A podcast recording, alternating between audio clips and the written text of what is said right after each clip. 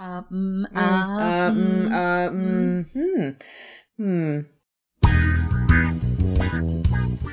Welcome to the Xanadu Cinema Pleasure Dome with Wendy Bowlesby and Melissa Kirscher.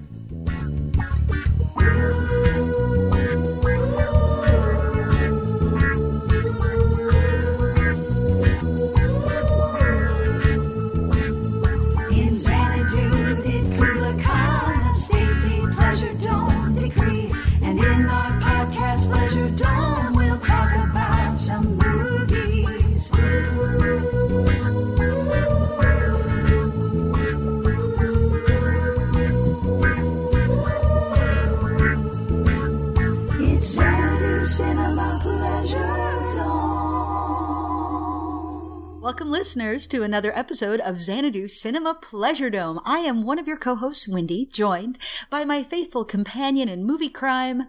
Melissa. That's right. I know my name, Wendy. Good job, you. I know, I'm proud. It was a pop quiz and you passed 100%. yeah. Um, so welcome again, listeners. We are winding down towards the end of the year right now. Um, for us, whenever it is you're listening to it, um, Happy New Year. yo. Yeah, this'll this'll go up on the seventh of January. So we are bridging the the time of the turn of the year. So we're recording before, we're releasing after. It's it's one of those those things, those temporal things, you know.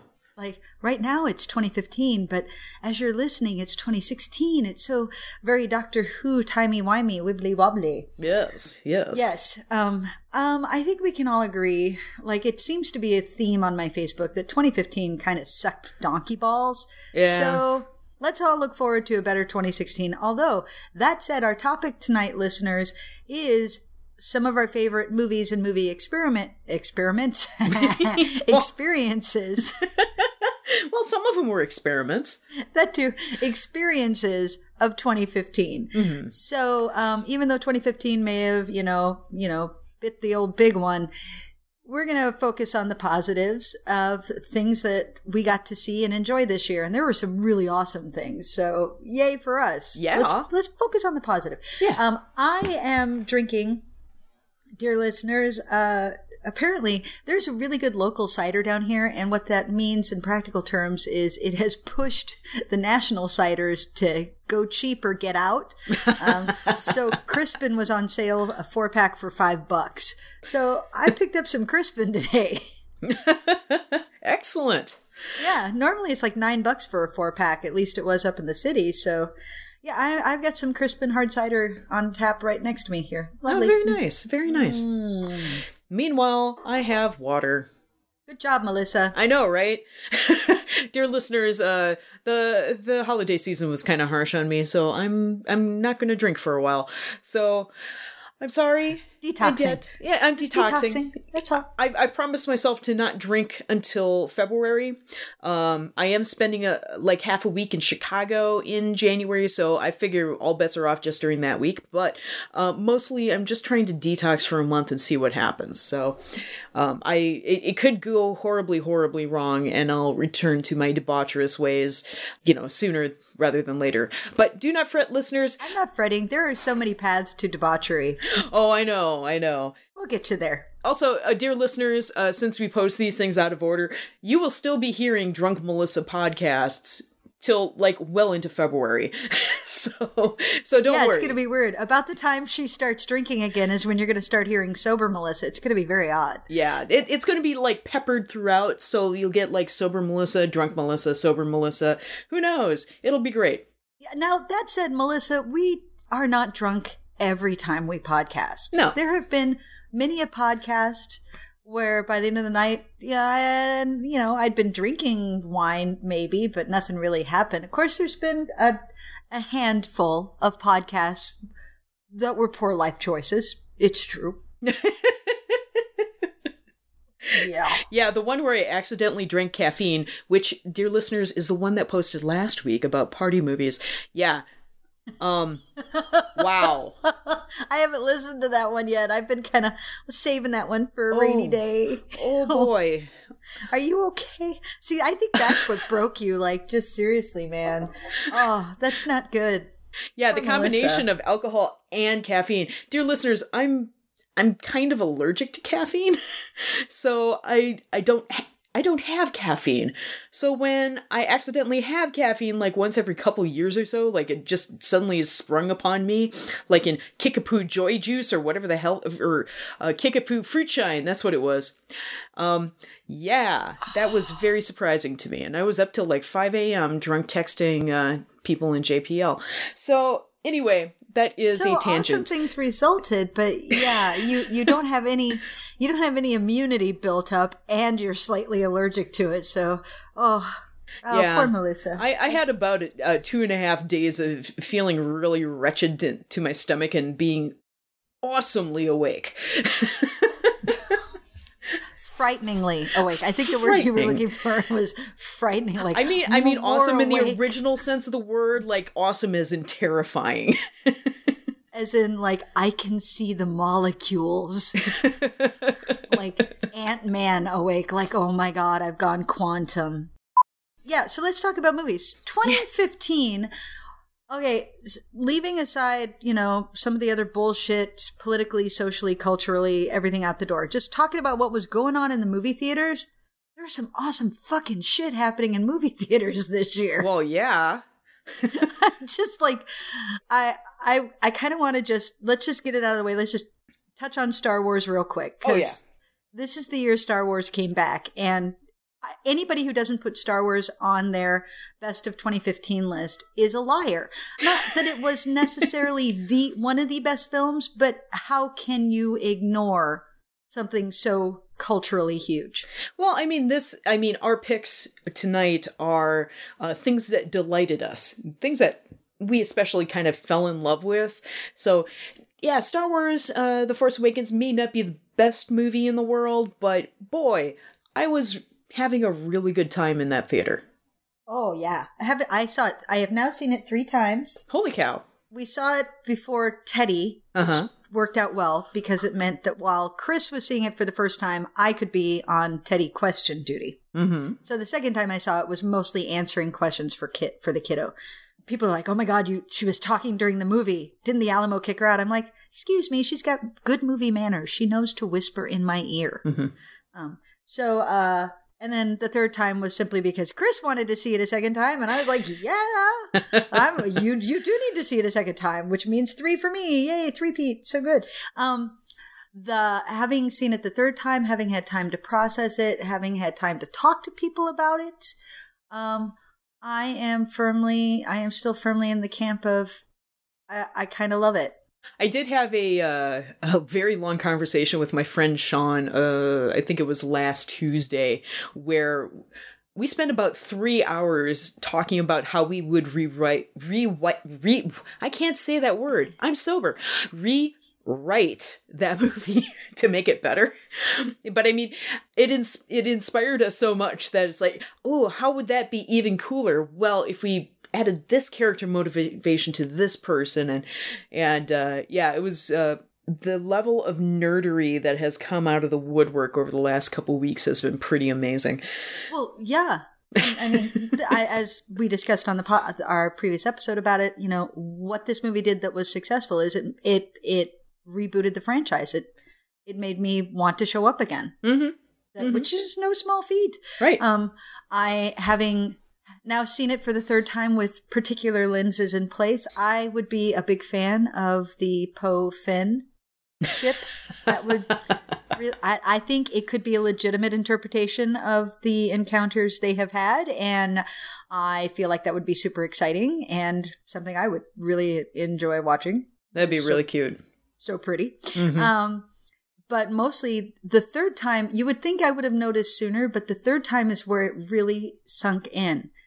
There are women in that universe, yeah like every everywhere, and not just as a special character who gets to do something special, just as part of the team. No big deal, just doing their job, not even commented on. Like not the um, not the token female who shows up to save the day even i mean but just the resistance team that attacks star killer base one of the women is a pilot not even commented on she's just a female yep just female pilot doing her job, part of the team. um, there's women all throughout the con- control room of Star Killer Base. There's female stormtroopers who aren't F- Captain Phasma. Mm-hmm. Like, I I was just like, oh my god, is this what it's like to see women in a movie?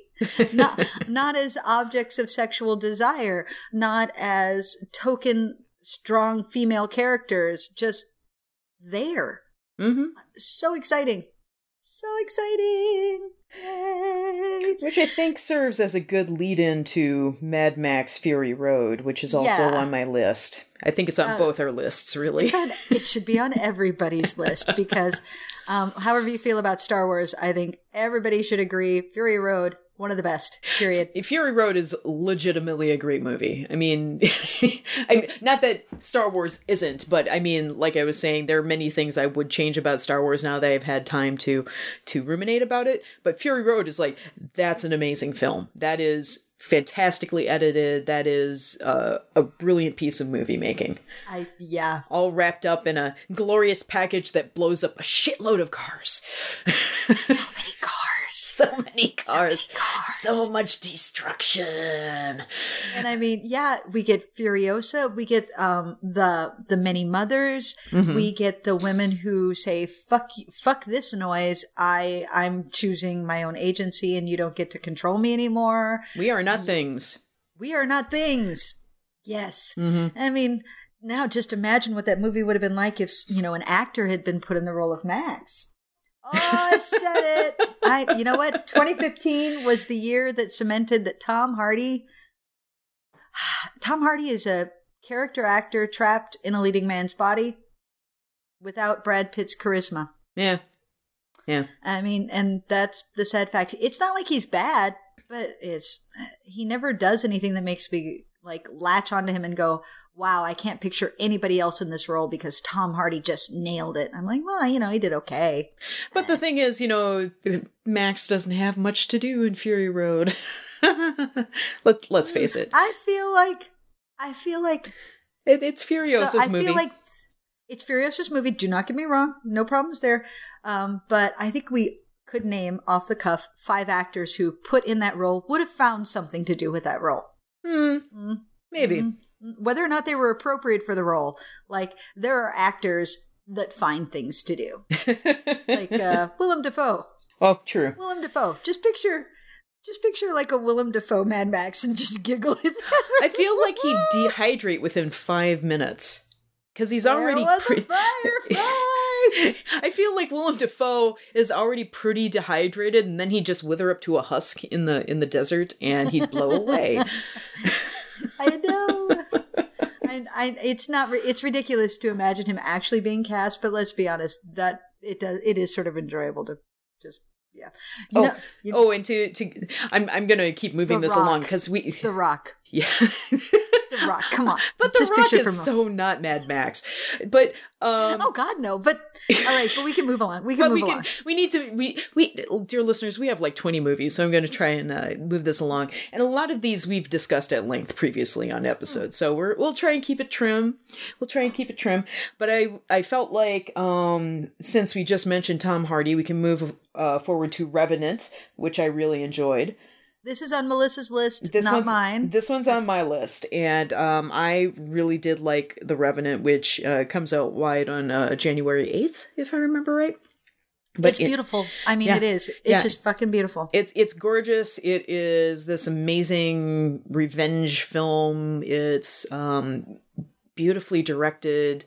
Um, it is a a theater experience. Uh, definitely go see it in the theater. Great performances. I really enjoyed it. I liked it. And dear listeners, if uh, you want to hear me talk about more about it, we talked about it in our Numathon episode just a couple episodes ago. yeah, Yep. and it. I certainly had a great experience watching it. It's gorgeous. Leonardo brings it. Uh huh. There's there's a lot to like. It's got Domhnall Gleeson in it, in it, and he's one of my new favorite people who pops up everywhere. I'm just like, yay, it's you again. it's Joseph Scrimshaw. Did you know that he looks like Joseph Scrimshaw? I Oh, didn't he realize that. He really I does. I didn't see it until I somebody mentioned it. Then Joseph posted a picture, and I'm like, oh yeah, that's odd. Okay, so if you're going to mention uh, The Revenant, then I feel like I should bring up Bone Tomahawk Okay. because under traditional rules, would I say it was one of the best of 2015? No. However, I fucking enjoyed the experience. It was So- delightful. So much. It was, it was unexpected in the right ways. It was super satisfying, like a, like a, you know, like a real, the meal that you wanted when you were hungry. Like when you really want a cheeseburger and nothing else will do. And you get the, and you don't just get like a cheeseburger, you get like an awesome cheeseburger. You're like, yes, yes, this is what I wanted. Seeing Kurt Russell be awesome like that. Mm-hmm. Oh, I loved him. And the cat, the rest of the cast was great. Well, Um, Cabin in the Woods guy being the um Yeah. the the second coming of Walter Brennan. yes. that that that to me is the standout of that movie is I can never remember the guy's name. I just I'll just say Cabin in the Woods guy and oh dear listeners I'll write in the Woods down. guy, the the the time the Pat- time man. Patrick uh, Uh, no, Patrick Wilson is the um the young handsome husband dude. Okay, no, no, that, that I'm thinking of a different. I can never remember the guy's name. Anyway, uh, Cabin in the Woods guy it is awesome. The the the one who's not Josh Lyman in Cabin in the Woods. yeah, Yeah. yeah. Okay. Yeah. Like I feel like all of our listeners are like, I know what you're talking about. Don't worry about it. The guy with the lines in his forehead. yes. But Patrick Wilson was really good too. Well, I'm yeah. really be- kind of becoming a fan. it's a great cast, just overall.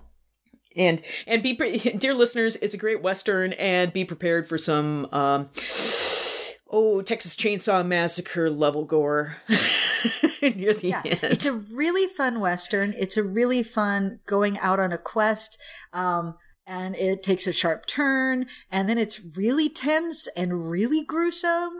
And the woman is not useless in lots of different ways. She's not useless. Like hmm I really liked that movie. I I'm excited to show it to Chris, but it, it kind of came and went, so now I got to find it for him. Right. It sits at the the So- center of the Venn diagram between Western and horror. And I really appreciate that Yes. because that that is a uh, an, a Venn diagram that is not much explored. I feel like there are opportunities there because the West was horrifying. The Revenant kind of is in that same zone. so speaking of Kurt Russell and westerns, we should bring up Hateful Eight, which I know you haven't seen yet, but um, it was quite the experience. I have tickets. I have tickets for this coming Saturday. I'm super excited. All right, I'm going to take a little time to talk about it since it's brand new and we haven't had a chance to talk about it before in the podcast because I just saw it. I did go see the 70 millimeter roadshow. And unfortunately, I saw it in Minneapolis, and the one place showing it in Minneapolis is an AMC that had a borrowed projector. It did. It was not playing at either of the two other theaters that actually have 70 millimeter equipment and trained projectionists, which is the problem. so Fucking damn it. I know, right? I it, it wasn't playing at the Heights and it wasn't playing at Willow Creek. It, they they stuck it at uh, AMC Southdale, which I don't think I've ever had a good uh experience at that particular theater. They have just the worst projection. So Um, I it's not that I've had every experience there be terrible, but almost every bad experience I've had has been there. Yeah. It was at the AMC Southdale where during Javert's big song in Les Mis, first off, the sound system in the theater we were in um, was uh, was out and it was front speakers only, and they knew that. oh, They knew that, and were just like, "Yeah, this uh, the sound system had a problem." And I'm like, when I come to goddamn well see a movie, I expect fucking surround sound and not just you guys being lazy asshats. Mm-hmm. And then because the projectionists are just fucking teenagers who don't know their goddamn job, the, the his head was cut off. And when I went out to complain, the manager, not no, no, no, no, no, not just the dude at the help desk, not just the person at the count at the concession counter. The fucking manager was like, "Well, that's how they shot it." I'm like, "No, that is not how they goddamn shot it. I've already seen the movie once, you fucking asshat." And so then I got, you know, two free tickets, but really I was just so fucking offended. And then like so then you tell me it's at the Southdale and I'm like, with a borrowed projector, yeah. with untra like look tarantino god bless you for trying to be an evangelist for film but i agree with drew mcweeny i don't know how much help you did your cause when so many of these experiences are being marred because we don't have trained projectionists anymore to to really run build these prints right to we we have the projectionists. It's just they weren't sending those prints to those locations half the time, and it frustrates me and pains me to say this. AMC got the bid. It's like AMC got the bid, but um, it pains me to say it. I'm looking forward to seeing it in digital so I can actually see how it looks. Because uh, the the problems that I had was, in, in, first of all, dear listeners, um, let's back up a little bit. The 70 millimeter roadshow projected on you know off of a 70 millimeter print. It also includes uh, six minutes more footage and a an intermission and an overture. So it's the and and you get a nice little program when you get in get into the theater. So it's kind of the the big a big event thing. So it's it's criminal that uh, amc projected this movie. And first of all it was masked improperly. Um not the not the projector being masked improperly but the uh screen itself you know how they usually you know roll up the the black so it kind of the curtains. yeah, It, it roll up the curtains a little bit so it's a nice uh, even frame. No the the bottom was allowed to bow you know just horribly. And um there was a big blurry spot uh to the like the center right where um i, I think it may have been a burnt lens on this borrowed projector and it was jittery. So like when the text parts popped up you could really tell that it it it was there was a fair amount of jitter. It was just really hard to watch. Especially since it's gorgeous. You can damn tell the film is gorgeous. It is beautiful. And uh the, the colors are just buttery and just lovely. And it it just it hurt. It just hurt to watch. That said the movie it's not one of tarantino's best. It's uh, very interesting. I i like i said i am looking forward to seeing it a second time and seeing how the story comes together because it plays like a mystery in uh for much of the running time. And um, this is a movie that's almost entirely constructed of all those bits of Tarantino movies where there are really tense conversations leading up to something. It's like entirely really tense conversations leading up to something. There's a lot of oh, conversations can't happening. wait. Yeah, the the script is amazing. I mean, it doesn't touch me in ways like Death Proof or or Inglourious Basterds did, but it's a very interesting film, and I'm anxious to hear what you think about it, Wendy, when you do finally see it. It's a hell of a cast, and I get to see it at an Alamo, which means an an original Alamo, which means I have high hopes for a really good cinematic experience because um, down here in at at the Alamo.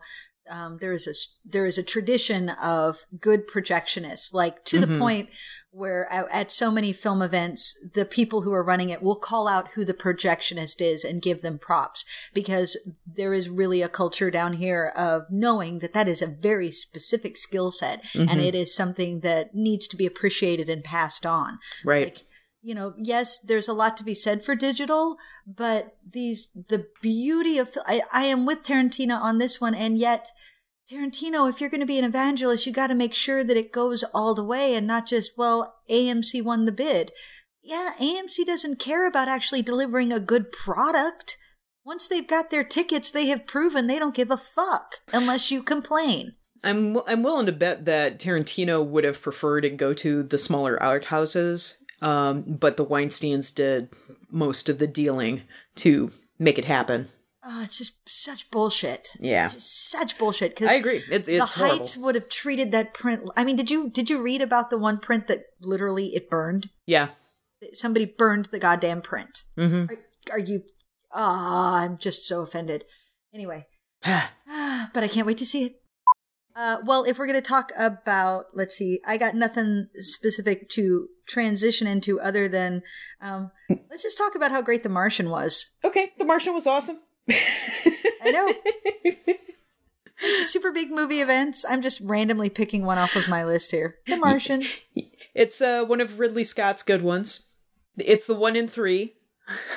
Somebody was like, well, it's not really a Ridley Scott picture because it's an adaptation. To which I say, well, he's done other adaptations. And you know what? Um, are you really going to deny the man one good one after the after his recent batting record. Like, let the man have this one. He did a good job. Well, yeah, yeah, he did fine, and I, I mean, like I always say, he, he one in three out of his uh his track record is good, and that's pretty much always been his batting average. He had a couple of really truly memorable films in the '80s, which is why we he has this great um g- great cachet with geeks. But uh but yeah, no, he he misses more than he hits. Honestly, yeah, yeah, he does. But, But when, he hits, he hits when it's well. the right project. I don't care what you say about it being an adaptation. The Martian is just so fucking good, man. Mhm. Oh, Mm, I want to own it. I just want to. I just want to watch it. Um, I've already, I because I have the audiobook. I've already listened to the audiobook three times, which is saying something. Yeah. Like, seriously, people. Yeah, I feel like The Martian needs to be up for a best adaptation screenplay, screenplay adapted. hmm Like, because it's a solid. I like. I really appreciate the adaptation they did there. That's a lot of science to cram in. Well, and especially since you're mostly relying on one actor to carry the vast majority of the movie, that's always is- tricky to write for. I wish somebody would. I mean, they won't because sci-fi, sci-fi and popular films never get the credit that they're due. But somebody should nominate. Somebody should nominate Matt Damon. He was great. Mm, yeah. That movie wouldn't work. I mean, going back to the Tom Hardy argument, that movie would not be the same movie with somebody else in that role. Right. Right. Matt Damon it brings something very definitive to the role, and he does a great job. And he's not just Matt Damon, but he's got that extra oomph that makes it so fucking watchable. Although he does look like BB-8, did you notice that? Oh, he does. He totally looks like BB-8. He is the human embodiment of BB-8, He's the he's. I'm gonna figure shit out and fix things. I'm BB-8. Yep. and he's orange. You know what? Since we were talking about Kurt Russell, I'm going to bring up Furious 7. I know you haven't seen it yet, but Furious 7 delighted me to no end. Um, wait it is. a minute. Wait a minute. Kurt Russell's in that. Yes, he is. I am so excited to see it now. With with the later episodes of the Fast and Furious movies, every episode or so, they add a couple people to the cast. And you know, they keep Well, all yeah, the I know that. Yeah, and they they keep building them on it. And Furious Seven adds a couple people, and one of them, I, it it's a kind of a spoiler. It's not really. I mean, you see his name in the opening credits, Kurt Russell. oh, it's not a spoiler. I'm just so excited. Um, listeners, yeah. I don't know if it's been mentioned. I am currently being walked through the whole Furious, Fast and Furious franchise by a friend down here in Texas. And we were only up to three, which is Tokyo Drift. And everybody, you know, everybody, when I say this, jokes, you know, like take a drink every time uh, that somebody mentions family or Vin Diesel mentions family. None of that happens. The very first mention of family, by the way, is at the very end of 3 V- And, but from here on out, because, um, one of the things that's been mentioned is like women gyrating. I'm like, there's not been a, lot, a whole lot of gyrating. So I feel like the gyrating quotient's also going to go up. Oh, yeah. Now that, now that we've reached four, I'm really excited for four, five, six, seven, right? Like we did one, two, three, cause we're those kinds of geeks, but I'm excited for four, five, six, seven. And then I had a moment, you'll appreciate this, Melissa, on Christmas evening. We were talking about the Fury, the FF movies, right? I was over at Cargill's and Cargill was trying to tell me that Ludacris, he's like, there's only, uh, you get two good things in, in Tokyo Drift. You get Han and you get Ludacris. I'm like, Ludacris isn't in three. He's like, yeah, he is. Yeah, he is. So here's, here's Cargill being his, you know, super knowledgeable self, like trying to, no, oh, you're wrong. And I'm like, Cargill, literally, I just watched these. Ludacris is in two. Ludacris is in two. He's in two. And he's like, two is awful. I'm like, uh uh I just watched these. Two is so much better than three, I can't even tell you. two is two is ridiculous, but it's a, it's at least fun. Three is just mind like two we watched without talking all the way through the movie. Three was a movie that we watched occasionally when we weren't chatting. Yeah. Although I do want the Hulk van from three. I do. Yes. I do. The- well, I mean, that's that's that's Bow Wow. He's not little Yeah. Bow Wow anymore. He's Bow Yeah. Wow. But he's got that aw- awful, awful act. Lucas Black is that his Uh, name? Yeah, Oh, he- black. Yeah, Oh, he's young terrible. Frankenstein is what I call him. Oh my god. Oh, He he's just- he's he, he has doom. he has the charisma of a block of of like dried out wood. Not even, you know, good wood that Yeah. you can work on or, you know, like put in a lathe and work on. No, he'd just fall into splinters. No, it's like, uh, no.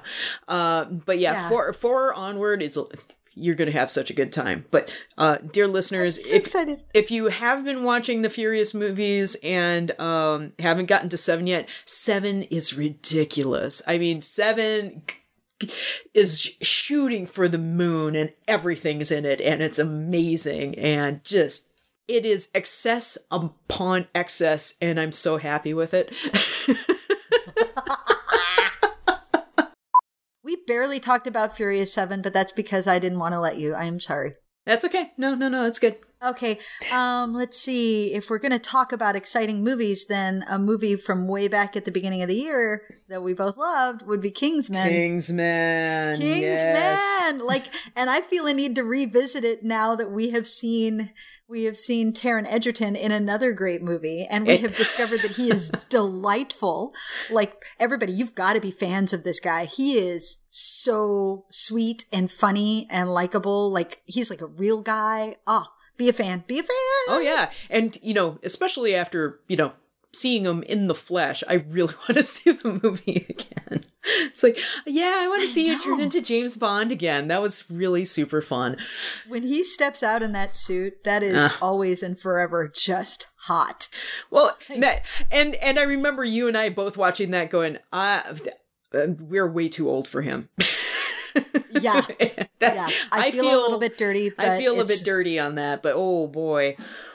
And uh, especially now that I've seen the next James Bond movie, it's like I just want to watch Kingsman again because it was so much better. Oh, eh. I haven't I seen Spectre yet, so I can't definitively comment on that. But that's what I've heard from everybody. Yeah, it's it's like Spectre. I want to keep the the opening sequence and and like one of the explosions, and then that's about it. I'll just I'll just play the explosion over and over. What What are you going to pick next? Oh, let's see. I will um I will pick standby for tape backup, which is uh kind of a cheat, I feel like, because nobody's ever going to be able to see it because it will never be released. But uh it's it really was one of the most amazing things I saw in a theater. And I saw it twice. So, dear listeners, if you uh, hadn't caught up on our Fantastic Fest episodes, a standby for tape backup is a um, generally what it's done as is a part live part filmed performance where a uh, a man had basically rediscovered an old videotape that belonged to his grandfather that had all this stuff taped over and taped over and taped over on it. All of these tv shows and movies and things and it was just all glitchy as hell. And he started using it as kind of a uh, a source of images to do beat poetry over and so he he takes the the tape and rewinds it and fast forwards it and rewinds it and talks over it and pauses it and you know tells long stories and and finds rhythms in it and it turns into music. And it it is this really amazing experience. And so there's the version that he does live and then there is um, a basically a movie where he basically locked down the show into just something you can watch as a video. But since it's all footage that came from other things, you know, like Ghostbusters and Jaws and uh, Crystal Castle and all these British TV shows, the the rights would be a nightmare.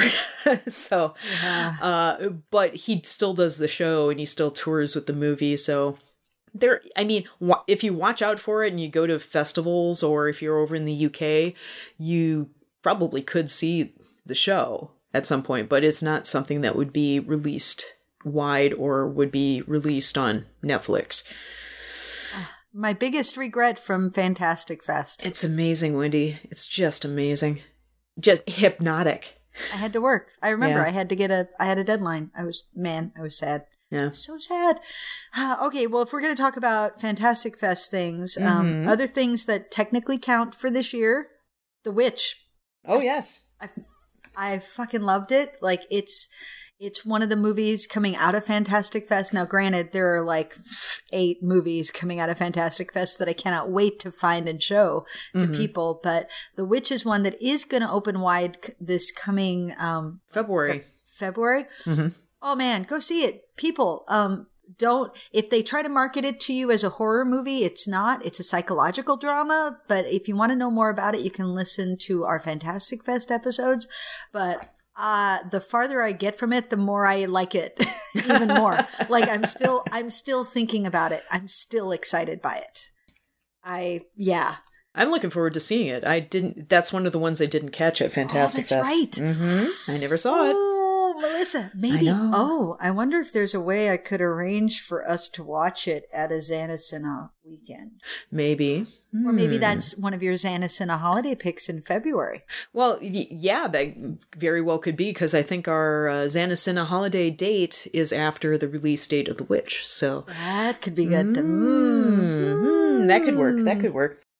Well, okay, if we're going to keep talking about Fantastic, Fantastic Fest. Fest. I mean, we have a lot of things on our list from Fantastic Fest. I already know this because I've got The Keeping Room, which you didn't see. Um, the Keeping Room, uh, which is a uh, Civil War. mm, Not drama, but a thriller, where it's three women in the in the antebellum South. They're basically the only people alive on this uh, plantation, and the North is starting to come through and do its sweep of the South and clear out. And uh, so basically, these three women are in their plantation, and all the guys in their family are dead. So they're basically maintaining everything themselves. And uh, these two um Union scouts come through, and uh, they're not good guys. So they they wreak havoc on a local inn, and then they start going after the three women. And so it's a um, it's a very very tense, very interesting, um, kind of closed quarters thriller. And this, yeah, this is a movie that did open, but probably only at art houses. But Yeah. if you went looking for it, it's probably going to show up on streaming. It, you should be able to find it for digital rental, or Uh-huh. if you have a good video store near you, like mm, I don't know, Video Universe, the best video store in the universe. Um, they would probably have it. yeah, Honestly, yeah. The Keeping Room is amazing, guys. It's really worth um, uh, tracking down, and it's um, uh, you talk about good feminist filmmaking. It's uh, it's amazing. It's uh, it was written by a woman. I th- I can't remember if it was directed by a woman as well, but it's the the characters are great. Um, just a just a great movie. Definitely worth tracking down. Okay, well, other great things from Fantastic Fest that seriously rocked my world Uh-huh. and will stay with me as and when I think back on 2015, Devil's Candy. Devil's Candy was so great. it's metal as fuck. It's so good. That is- so so much to like. So much to like. that may be the most marketable movie that came out of Fantastic Fest. I mean, that is a solid horror film. Um, it should have gone larger than you know, because I, don't. I don't think- understand why it was not out in theaters uh, in October. Yeah, yeah, it's fantastic. It is. I mean, it it, is could super. be maybe it- next October. Yeah, it's a maybe I don't know. It's uh, it's a fun horror movie. It is um, Yeah. you know, great characters and um, you know, a really solid premise, and it's metal as fuck. it is so but, but, like seriously, it is a film that like it's one of the best of its type that I've seen in years. I have had to sit through so many shitty horror movies, Yeah, and this one is just so fucking enjoyable and so solidly made. And yes, and with just enough unexpected like notes and turns that you're like, ah, I don't know what to go. Oh, that was exciting! Yay! Like, oh. yes, the devil's candy. Seek it out. Like Oh, this is I know that one is way too like that's that's got to end up on streaming at some point. It Yeah. just does. Yeah. Right. Right. And if it ever if it goes wide, see it in a theater. It's so Oh, much fun. That soundtrack deserves a big screen surround sound experience. yeah, yeah. It, it it you need sound to just envelop you on Yeah. that one. Yeah. Uh, yeah, it's uh, dear listeners. Just a really quick recap of what it is. It's a it's a it's an artist and his wife and his uh, teenage daughter. They move to a new house, which happens to be uh, previously Murder house. murder, Murder house, house. previously occupied by uh, uh, mentally ill man who um, is still wandering around, and he's he thinks he's doing the bidding of the devil, and uh, To but drown to out keep the devil, he's got his guitar that he plays really loud. and you know soon the artist is seeing visions, you know all this crazy stuff happens, but it's it it is really good. It is a solid little movie, and I was very pleased with it. Yeah, that was a fun one. That was a fun one. That one that one puts a smile on my face. Oh yeah. Yeah. Do you remember when we walked into Zinzana? Uh-huh. Didn't remember what we were seeing because it was that point in the festival. Like I don't even remember what what's this one called? Zinzano. Do we even remember what it's about? I don't know. It's something from the Middle East. We're gonna watch it because you know that's what we do. We'll see. And by the end, we're just like, oh my god, my face is melted. The, and Zinzana is amazing. I want to show it to everybody. I kept looking at you and you kept looking at me and we're like, what is happening? This is joy. This is joy right now. I'm so excited. Yeah, Zinzana, dear listeners, this is the uh, first and so far only horror film to ever be made in the United Arab Emirates, if I remember right. Horror thriller genre. Just Yeah, first genre film. And yes, it's the. UAE. yeah, it's the UAE, and um, it it is a really close quarters picture. It is uh, it takes place almost entirely in a. a uh, jailhouse. So you've got a couple of cells and an office right in front of it, and and it's uh, like three actors It's a Western in tone. Yeah. And it is a your protagonist is in the jail cell and he's kind of been framed to put in there to be put in there. And uh there outside the cell is the evil dude and they're playing off of each other and the evil dude's being evil. And there's a woman who keeps wandering in every once in a while. And evil dude is you know disguising his being evil to her. And you know it's it is so much fun. The the performances are just a blast and it it was really impressive. I like that movie a lot. I did too. I really, it's called it the the um translation is rattle the cage so you might see that or some variant thereof Yeah. but um if it looks like some sort of cheaply made weird foreign film know that it is better than it looks like well right because you can imagine yeah. sort of you can imagine the the dvd cover art on this right like it would look terrible but just trust us like watch it It it is super fun. like Fantastic Fest was a highlight of my year. I am so glad I finally got to go. Did you have another one from Fantastic Fest? Um I've got one more. I've got Green Room. Oh yeah, I didn't yeah. get to see Green Room. Yeah, Green Room, uh, which will be coming out. I checked; it's coming out in April now. Uh, it is a it's a movie by the same guys who did Blue Ruin. By the way, Wendy, you should see Blue Ruin. It's a great movie. Um, it's a, a fantastic fest movie from years back. But um, Green Room is a movie about um, a punk rock band who's touring and they need uh, enough money to get home, so they agree to play a skinhead club. And uh, eventually, you know, they, they play and they get back into the green room. And when they enter the green room, oh no, there's a dead guy in the floor. And uh, they get locked into the green room by the the club owner, and things go down. and and it is excellent. It is really excellent. And you know, one of the great little facets of the movie, and this is just one of its delights, Patrick Stewart as a villain. I love him. I know, right? Everybody loves Patrick Stewart. I, I feel like if you don't love Patrick Stewart, you are kind of dead inside. Right? Yeah. Mm. Like how do you how do you not love the man who's gone on a like a public bromance with Ian McKellen? Like, that is so adorable. Aww. Let's see. In terms of uh sort of a tense, really good film, you haven't seen it, have you? Straight out of Compton. No, I haven't yet.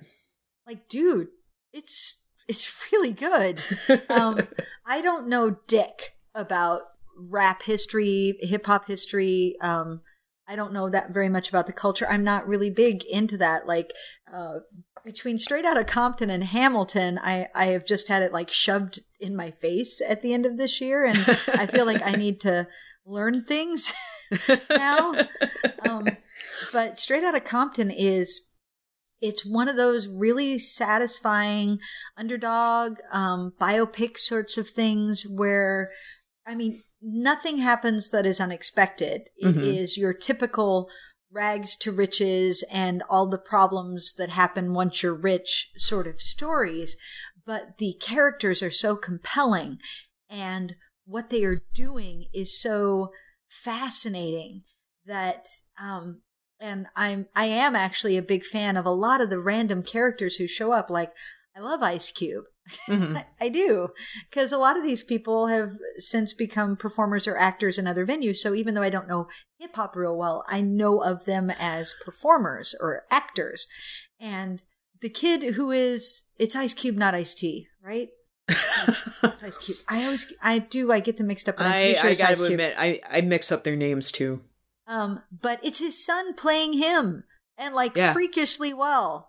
Um, and it's got, you know, it's got Dre, Dr. Dre, and, and Snoop Dogg shows up at one point, And so even if you don't know a whole lot, you're like, oh my God, I know who that is. Oh, okay. So this is sort of a cleaned up Hollywood version of what went down. And it makes you realize just how fucked up it all was. Mhm. And it's, it's just, it's really interesting. I really enjoyed the experience of watching it, and you really should seek it out. Oh yeah, no, it's totally on my list. It's just I haven't. I've actually been really bad at watching movies this year. Usually I get over 300 movies, and I think I just cracked 200.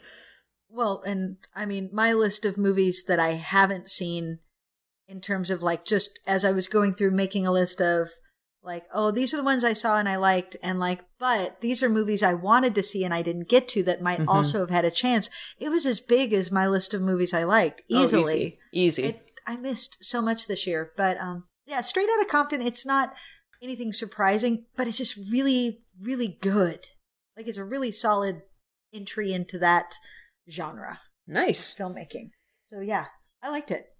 And hey, and if it gets people to um, explore a little bit more of hip hop culture, like I feel like that's all to the good because I think um, more exposure to different ideas is probably for the best right now. I agree. I agree. Well, and if we're going to talk then about a really solid entry that it's not surprising, but it's so fucking well done, that's got to be Creed, Yeah. Right? Like it's the natural next step. And uh, one of the things I actually looked up, um, you know, after we talked about Creed on our uh, holiday uh, episode just a few episodes ago, um, you know, we were waxing ra- rhapsodic about how it didn't feel like a white guy writing. and, you know, I learned, I actually looked it up afterwards. It's like, that's because it wasn't a right guy writing. Um, it's written and directed by a black man, and uh, black man. if I if I remember right, he also has a background in fighting. So, um, nice. and if I remember right, um, this is the first R- Rocky movie to not be written by Stallone. oh, So, Huh. which is which is why I was kind of thrown by it. it's like, oh yeah, okay, that's why it has a very different tone, and yeah, but but, it's, but it's but yeah. it's- I mean, but not so different. It's still a Rocky movie. It's Oh, not. yeah. I just felt like it was a breath of fresh air and sort of like Rocky, but like revitalized. So I actually, yeah, I mean, I feel like ha- not having Stallone write write it is very much a good idea of just to get a new voice, hmm but with you know with Stallone still so involved that it definitely still uses the same vocabulary. Yeah. Yeah, and uh, bravo to Stallone for, you know, being open to having somebody take over this franchise that basically made his entire career. Well, bravo! I mean, bravo for recognizing there's a fucking good script, man. Yeah. Is- like, damn, I love that movie so much. More people, and yet nobody's been seeing it. I feel like, I feel like stupid fucking Oscar season dumps so much heavy drama all at the same time that people like you can't see it all and you just sort of give up and then you you have sort of fatigue and you're like fuck you i'm just going to stay home and watch ant-man again Well, I I think that part of the problem of Oscar season is all the the high you know the high quality Oscar grabbing movies get dumped on, into the like the last month of the year, and that's when everybody's dealing with Christmas. and I mean, yeah, we have more time to go see movies, but at Christmas, I can't take my daughter, my seven-year-old daughter, to see The Big Short, or uh-huh. Concussion, or Spotlight, or Creed. Right. Like, Right. like, what are you doing? Like, Oscar season really needs to be rethought. Well, it- Seriously, because I want to see The Big Short and Concussion and Spotlight. I want to see Joy. Um, well, I, well, what's happening now though is since um, they've kind of shortened the the length between um, when the Oscars get announced and when they actually do the ceremony.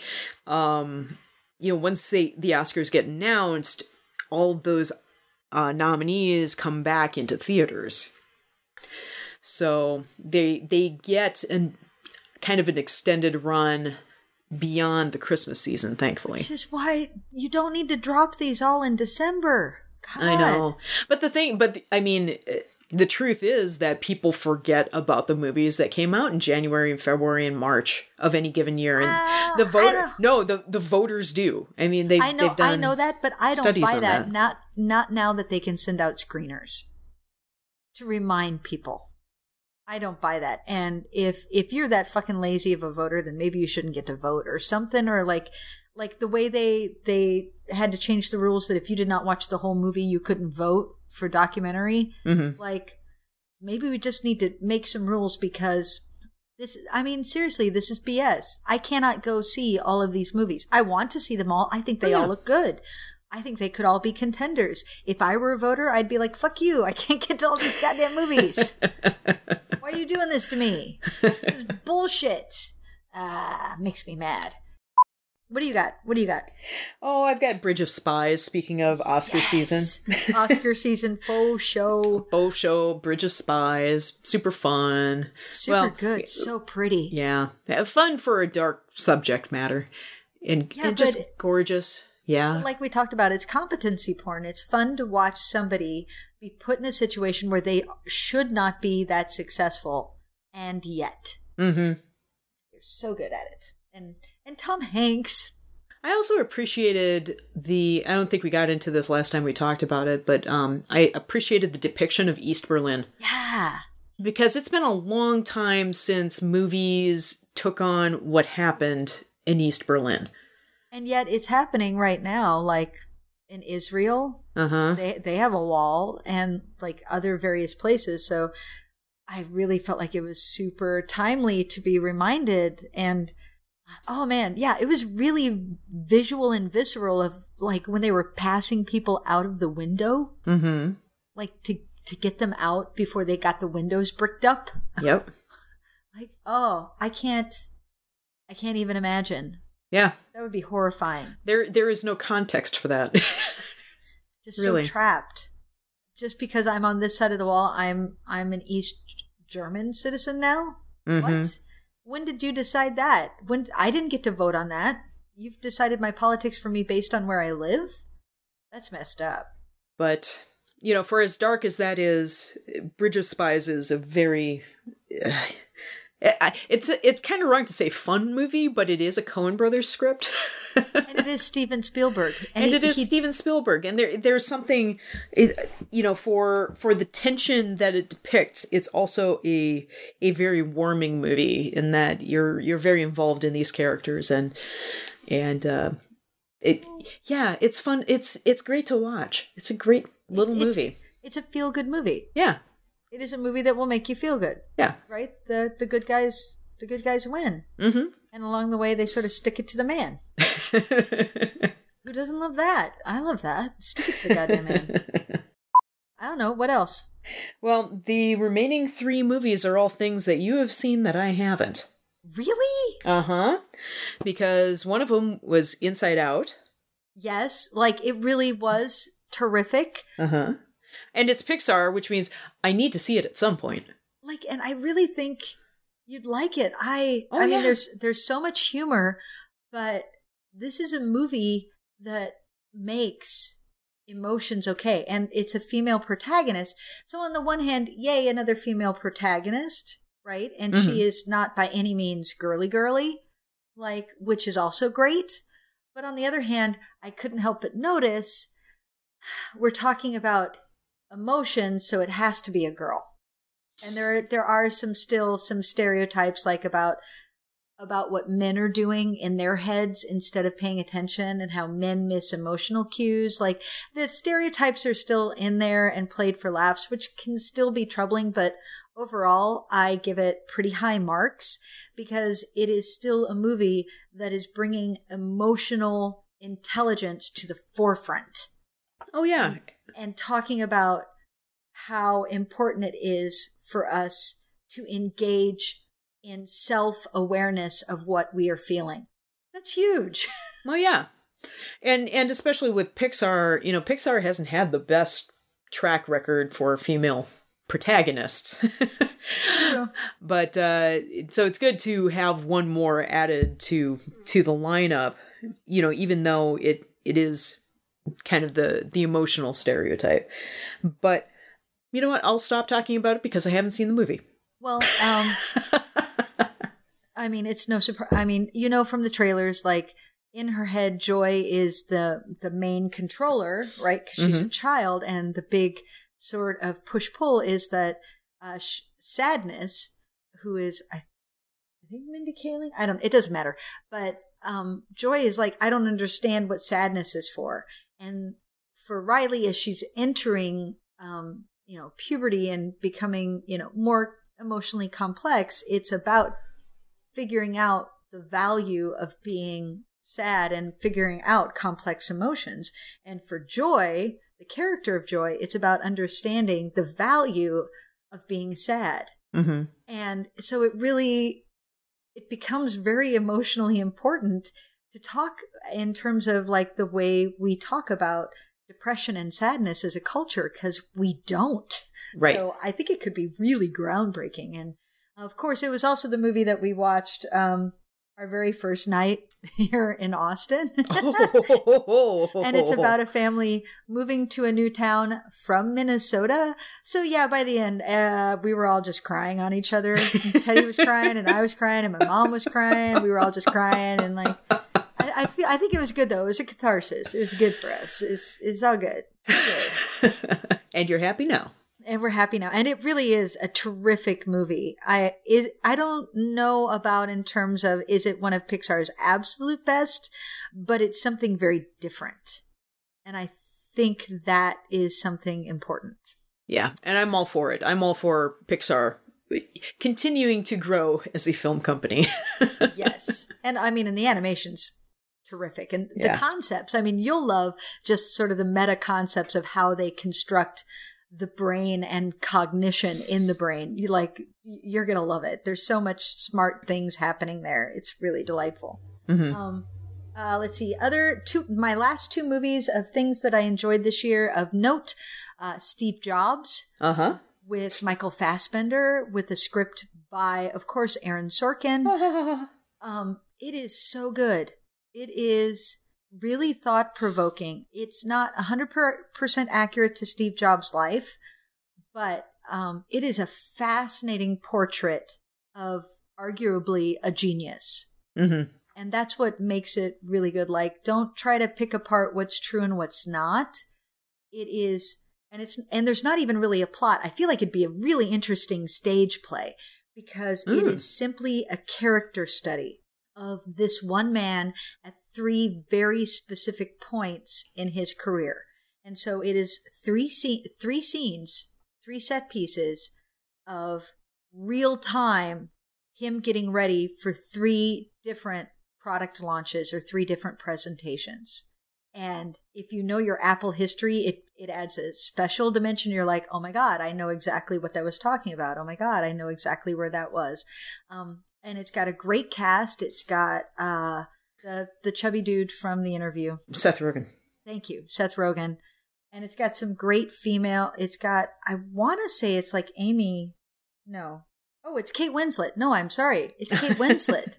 it's Kate Winslet. She's Okay. amazing in it.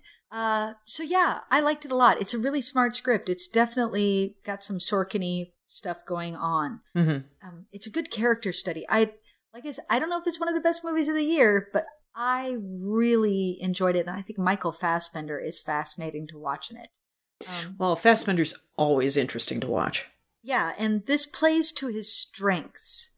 Like he's spiky yet likable. Like Mhm. you can understand how somebody so fundamentally who could do such fuckish things because he really did do some really fucking fucky, Oh, fucky fuckerish things, Steve Jobs was a dick. and yet you can understand why people stuck around right. when you watch his performance. You're like, yeah, I get it. He's. It's like you you get so drawn in by the excitement of being around somebody who is just radiating that much energy. hmm So yeah, it's really neat. And then the last movie is Ant Man. People, how do you not like this movie? I just, it was so delightful. And I kind of think I like it better than Guardians of the Galaxy. Oh, those are strong words. I know, but here's the thing. I love, I like Guardians of the Galaxy a lot, but one of my big problems with it is for as much as I love Chris Pratt in Mhm. it, Chris Pratt is playing your typical frat bro dude. Mm, true. it. He's kind of like that dude who's like, I'm so cool, you don't notice that I'm dumb. No, I totally noticed that you're dumb. Yeah, but I'm still cool, right? Like, and for as much as I enjoy him and I enjoy the movie overall, that gets in the way a little bit for me. Ant Man is a heist film. Ant Man is already the structure of a film I fucking love. hmm And then on top of that, you add superhero stuff. You add a script by um Edgar Wright. thank you, Edgar Wright. And so it's it because even though Edgar Wright left the property, he wrote the script and they kept a lot of what he wrote. Mhm. And you've got Paul Rudd being super funny and likable and charming and warm and terrific. And Michael goddamn fucking Douglas, who knocks it out of the park, and Evangeline Lilly, who's terrific like it's the three of them are so great together. The oh, and uh, uh, Michael Pe- is it Michael Pena or Richard Pe- Pena? Um, but the Hispanic actor, and he's so adorable. He's Michael so- Pena, I believe. Yeah, he's so adorable. He's so great. Um, yeah, I we I didn't see it until really late. In fact, I didn't. We got it for Christmas, so we watched it. I think Christmas night, and we have now watched it again within as many days because it was just so fun. We watched it again. Cool. So yeah, Ant Man. Now, in terms of 2015, I wanted I did have two honorable mentions. One, if you didn't see it, see Focus. That's the um, Will Smith one.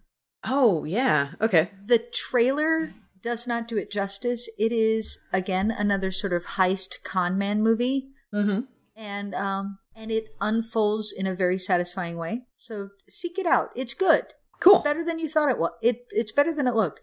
And of course, I would be remiss if I didn't tell you how much fun I had watching Jupiter Ascending this year.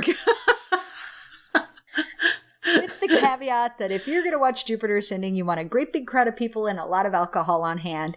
And you need to be okay with just yelling at the movie because it's so ridiculously bad. I'd love for B-Fest to still be running like 20 years from now because I want them to run Jupiter Ascending and I want to be with that crowd. Like, you could make, I- I would say you could make a drinking game out of it, except people would die. yeah. because there's so many awful things that repeat and trope throughout it that if you took a drink every time they happened, people would die. like drink every time somebody rises, drink every time somebody falls. Oh shit, we've killed people a half hour in. God damn it. Or hell, even just one rule drink whenever you need it. You would die. Bees! Bees! Bees! Now, Oh. listeners, I wanted to give shout outs to films that I wish I had seen in 2015 and I'm looking forward to looking up. Big Short, Joy, Concussion, Spotlight, I mentioned those. Good Dinosaurs popped up on my list. I really wanted to see Suffragette. I wanted to see Yeah. Macbeth, which had uh, Marion I- Cotillard and Fassbender in it. I really want to see Macbeth. right? I need to see Magic Mike too Yeah. Yeah, me Right. too. because yeah i've i've heard fun things about the final girls the last five years i still haven't seen and that is a musical version of that is a film version of a musical that i'm excited about which is a two person musical where as the play progresses one person is starting from right now going forward five years and one person is starting five years and going backwards and they meet at intermission Oh, neat. yeah, and it is the story of their relationship. It's Huh. it's not a happy story, But, uh, you know, what are you going to do? Um, so yeah, and I, I need to seek out cooties because I just thought that was adorable looking. But Yeah, there there were so many movies that I missed out on this year. Uh, dear listeners, I was working a lot of overtime this year, is and your just going to get better next it just year? ate my life. Yeah, yeah, it's getting better. Good, because that was bullshit. I know. I was standing on the sidelines going, that over there, that's bullshit, what that is. I am not a fan of what's going on there. Yeah, no, it's it's going to normalize over January, so Good, it's fine. good, good. I was literally writing the last of the formulas today for for what I need to accomplish for that company. Thank God. yeah. All right. Uh, um, yeah. So, listeners, that is our um, the movies that we recommend from 2015. Hopefully, it reminded you of great things you saw, or possibly of things you need to seek out. Yeah. Yay. Yay! Yay! 2015. Yeah. You know what? For for as crappy as 2015 was, there were some good movies. There, there were some very fine movies. Yes. Yes. Yes. Yes. There was a lot to enjoy at the movie theaters. go, go bury your head in the sand with some cinema people. Yeah. Yay. Yeah. All right. So, um, Melissa, do you have a Xanadu Cinema Pleasure Dome recommendation? Do you have a pleasure? Mo- do you have a Pleasure Dome recommendation? you know what? I do. I do. So, uh, dear listeners, if you are local to Minneapolis, I've got one for you. In February, this is a thing that usually happens in February, but I just confirmed today it is happening again this February. The Heights Theater in Columbia Heights is running films noir all through February. Oh, we did that last February and we had such a good time. Uh huh. And they're doing it again. oh, yeah yeah they're they're they've dug up some really interesting stuff too they've got um where the sidewalk ends and uh they end on sunset boulevard which is always great but the Oh, the, yeah. the the the weeks leading up to it are They've got Night in the City, uh, which is uh, Jules Dassin, I think, if I remember right. Fantastic movie. Uh, Gun Crazy, which is um, one of the movies that we saw at Butt-Numb-A-Thon many, many years ago, Wendy. Did we? Yeah, that? Gun Crazy is um, is pretty great, and uh, also the Asphalt Jungle. Oh, John Huston's Asphalt Jungle is so good. I, you were just recently talking about this, right? Uh-huh. Wasn't that you? I haven't seen it. It's great. Oh, it's great. Wendy, rent it um, off of Vudu or Amazon or something like that. It's like three bucks. It's Yeah. fantastic. So, dear listeners, uh, you can uh, go to the Heights and bone up on your films noir this February, and all through January. I will add this because um, it's the same film group putting this together at the Trylon, uh, they're running Seijun Suzuki movies all through January. And Seijun Suzuki is an insane Japanese filmmaker who did a lot of like Japanese noir in the in the 1960s and they're bizarrely stylish to watch and they make absolutely no fucking sense whatsoever. But these are movies that by and large are have never been available in the United States. So you can go see something really special at the Trylon, uh, like all through January. They've got like 10 films. Yeah, I went and saw Suzuki down here. Yeah, you saw Tokyo Drifter, or, or was it Branded to Kill? I think it was branded to kill, Okay. but it was super. It was super pretty. Yeah, That's what I remember about it. It was super pretty. Yeah, they're it's like watching a Mario Bava movie, only more Japanese. Very Japanese. Very. Um, it was pretty straightforward, but I will say, I for as much as I didn't get lost in the plot, by the end, I'm like, I'm not sure I could tell you what the plot was. Well, yeah, it's they- they're kind of bonkers. So you just kind of don't worry about the plot, you just watch it. Yeah, very, very convoluted. All right. Yeah. Um, Yeah, there, there's one. There's one that the that the Trylon has. It's like a remake of Carmen. okay. yeah, yeah. So I'm setting aside some time to get down to the Trylon. Yeah. Yeah, yeah. All right. My uh Cinema Dome cinema Cinema. fuck's sake. Well, you know. my Pleasure Dome recommendation for this week is um there is an event down here in Austin called Astronomy on Tap. Oh, Yes. So basically, at a bar, you can go and somebody will give a talk. Apparently, I know very little little about this, but what I do know is there is a YouTube video of an event that I desperately wanted to get to, but I had a conflict. But there is a YouTube video of this event, so I'm very excited because it is Science versus Cinema: The Martian by Copernicus. Yes, it is Oh. our BNAT friend Andy Howell. Yay! And he is talking about the science of the Martian. Nice. It is uh it's about a half hour long YouTube video, so it's not very long. And um Andy is super great, right? And he Mhm. and he's a physicist. He knows his shit. And um so I'm yeah. So you should watch this, like especially if you loved The Martian or just are interested in finding out more about the science of it. So yeah, I and I'll send you the the YouTube link, obviously, Melissa, so you can post it in the show notes. But yay, Yay. YouTube video of sciency things being sciency. Yay, science! All right. Before we go further astray, we should close this. Yes, let us, Yes. listeners. Um, as we, as you listen, now that it's 2016, I am excited for all of the movies that are going to happen in 2016. But it also means you've got time to catch up on what happened in 2015. Yo, and even catch up with some that we saw at festivals this year because they come out later. Yes. Yay. Um, so if you want, go all the way back to Fantastic Fest, which was August, if you don't remember. It was No, September. September. Pardon me. September. I apologize. Um, I apologize. I, I moved in August. Fantastic Fest was in September. And uh, you can review that and be like, oh, I should keep an eye out for these things. Um, and of course, obviously, wherever it is that you live, you should be keeping an eye on your art house theaters because, yeah, there's a, there might be a lot of like arty movies that show up, but every once in a while, you're going to find a genre arty film, and that's Mhm. something you definitely want to seek out. Yeah. So, um, happy New Year, listeners. Yeah, happy New Year, New Year. Melissa. Happy Melissa. Melissa. I'm being British. Ha- Happy New Year, Wendy. I'm sure we'll talk. Well, maybe I don't know. Who knows if we will? But I'll probably drunk text you on New Year's Eve, Oh, that's awesome. I'll, Yeah. I'll be watching movies with Kelvin like I always do. like you always do, Like you do. like like you do, Like like I do. I hear about. All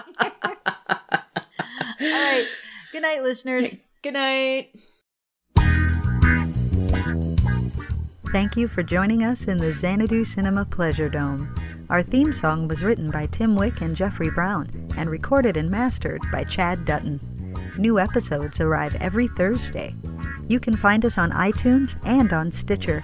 You can also visit us at xanaducinema.com, follow us on Twitter at Xanadu Cinema, and like us on Facebook at Xanadu Cinema Pleasure Dome.